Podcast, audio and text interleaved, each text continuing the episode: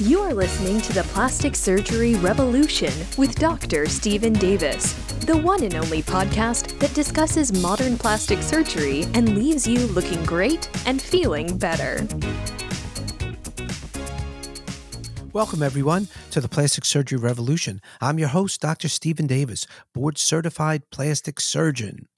How many of you want to get a ton of cosmetic surgery procedures done and you want to do it all at once because you have a limited amount of time off.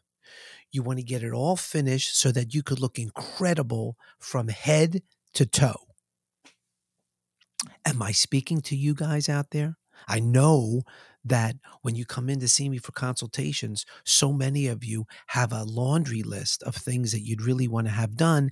And a lot of you really want to have them done all at once. What I'm here to tell you today is that there's actually no sin and sometimes a benefit to separating out the procedures. I want to give you some examples of ones that I actually think in the long run may be beneficial to separate out. Here we go. I'm going to give you a couple of these ideas that may be you in particular that I'm speaking to. So here's what I want to say there's been a trend in removing breast implants. And it's you know, been happening for a while, um, mainly because I think, and after talking to so many of my colleagues and even speaking to you, my patients, years ago, maybe larger breasts were something that were much more in vogue.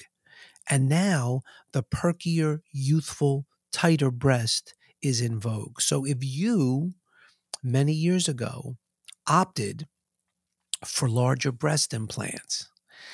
And then potentially you had some pregnancies. Your breast now may be enormous. And it's not just because of the size implant that you chose way back when, but it's because as you got older and you had some pregnancies, many of you grow breast tissue and add a little bit of a fatty component to the breast. And even if you're in phenomenal shape, there's so many of you that come in that just have larger breasts than you ever thought that you would. But when you look back at your genetics, you go, you know what? My mom, my aunt, my grandmother, they did have larger breasts and they never had breast implants. It's just as they got older, hormonally or whatever, just made them look larger. And now you really do have enough of your own breast tissue that you may not really need these implants any longer. So, when we come and sit down and talk about this in the consultation, many of you are looking to do not only the removal of the implant, but you also want to do some sort of a breast lift. And a lot of you, frankly, need that to happen. So if I'm speaking to you and you know you're the person that got breast implants many years ago, and now the implants are still in place. They're not deflated or anything. It's just that your breast tissue, your nipple and areola are hanging off of where the implant actually is. In those lo- in those situations, I would say most of the time some sort of a breast lift is going to be needed, regardless if we replace those implants with new ones or we just take those implants out.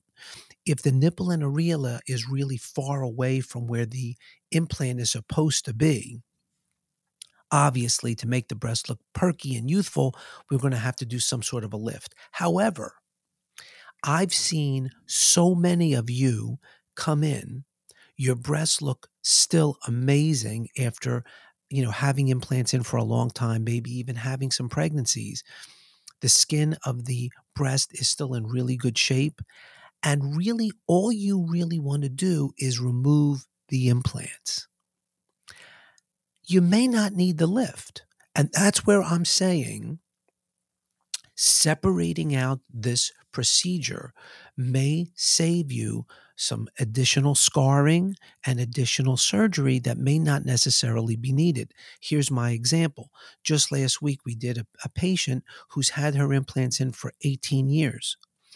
And to be 100% honest, her breasts look amazing. I happened to be the one that put the implants in 18 years ago, but her breast, the skin, the breast tissue, everything was still in really great shape the need to have to do a breast lift because you're worried that when we take these implants out, oh my God, it's going to look awful. They're going to be sagging. It's going to look terrible is not necessarily the case. And what I'm trying to make an argument for is what I made an argument about with this woman just last week, which, and when we did the surgery, I really believe it's going to pan out to be exactly like I explained, which is taking those implants out and doing some work on the internal aspect of where that implant was residing, and then allowing your breast tissue and your skin to retract, to basically shrink over the course of the next six months to a year may make it so wonderful that you did not have to have any kind of a breast lift. And many of you that come in to talk to me about this, I actually cons- you know consult with you about doing that exact thing. Listen, we could always at another time, let's say a year, come back and if you really did need to have some sort of a breast lift, we could always do that. Potentially smaller incisions, less downtime, um, less of an amount of skin that needed to be removed because we did give it, let's say, six months to a year to allow your body to shrink down that excess amount of tissue that was being pulled by the implant. And I can't tell you the number of patients that we've done this on, especially over the past year and a half, two years, where we've just taken the implants out.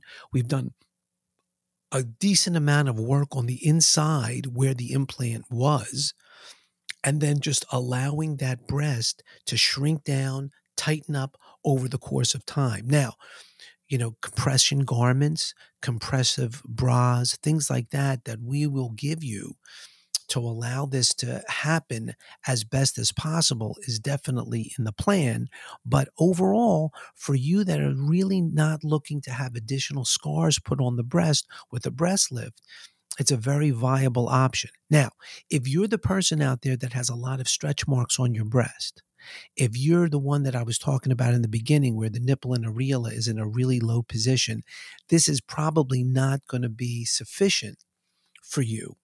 But it's always worth thinking about and giving the body a chance to heal itself, to retract, to do what you know happens after you get pregnant.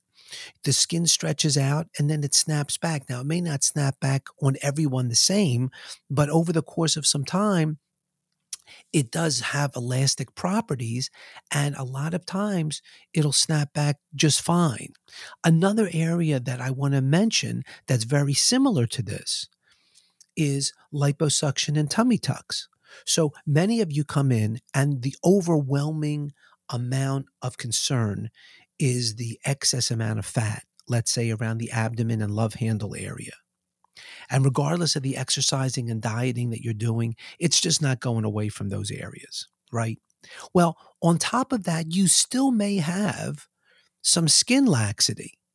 Let's face it, as we get older, the skin's going to get a little bit more lax. However, Nowadays, with the techniques that we're using to do liposuctioning, we're actually using heated energy during these liposuctioning procedures to allow not only the fat to become more emulsified, but we're training the skin and heating the skin to allow the dermis to retract, to allow the fibers that hold the skin down to shrink up. And this is done with a numerous um, multitude of techniques that we have in the office as well as in the operating room. Things like um, radio frequency liposuction, uh, ultrasonic assisted liposuctioning. These types of things not only help us create beautiful shapes by getting rid of the unwanted fat, but it also allows the skin to redrape in such a way so it's tighter and more shrunken down. So, the reason why I'm saying this is so many of you come in that feel you need a tummy tuck because you do have some excess skin in the lower part of the abdomen. And one of the things that I'm always talking to you about is again, everyone's different, but if you have relatively good skin tone, if you don't have a tremendous amount of um, stretch marks, if the skin hasn't been like a yo yo, where you know what I'm talking about, if you've gone on a diet and lost a ton of weight, and then you gained a lot of weight back, and then you lost a lot of weight, a lot of times that skin just never regains its turgor. It never regains its elastic properties because it's been stretched out and you know going back and forth so many times. So in that particular case, we may need to do some sort of a skin excision. However, many of you don't fit that you know characteristic. Many of you come in and you do have some skin laxity but the overwhelming amount of what's making your pants not fit properly or your dress or your clothes is that that excess amount of bulging fat around your abdomen and love handle just may be the the culprit. And that's where I'm again suggesting that we do a tremendous job with the liposculpting and the liposuctioning and give your skin and your body an ability to shrink down, allow those tissues to glue itself to the new base that we created. Because let's be honest, that skin is resting on a pad of fatty tissue that will not be there after the liposuctioning.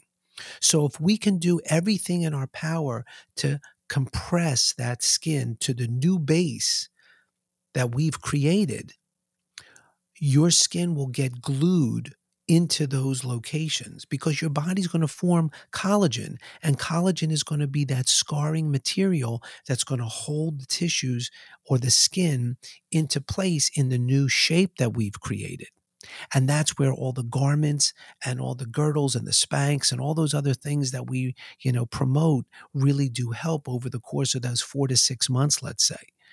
So keep these things in mind. There's so many other ones that we could talk about where, you know, separating out the procedures and giving your body the inherent ability to shrink down makes so much sense. So keep these things in mind when you're like looking at yourself in the mirror and you're thinking of all these things that you really need to have done. Sometimes you could just allow, you know, your own body's healing ability to help after having one of those procedures. You've been listening to the Plastic Surgery Revolution. I'm your host, Dr. Steven Davis, and I'll be speaking with you again next week. Bye bye. Thank you for listening to the Plastic Surgery Revolution with Dr. Steven Davis. Please subscribe to our show in iTunes, Stitcher Radio, or whatever app you use to listen to podcasts. Keep listening, looking great, and feeling better.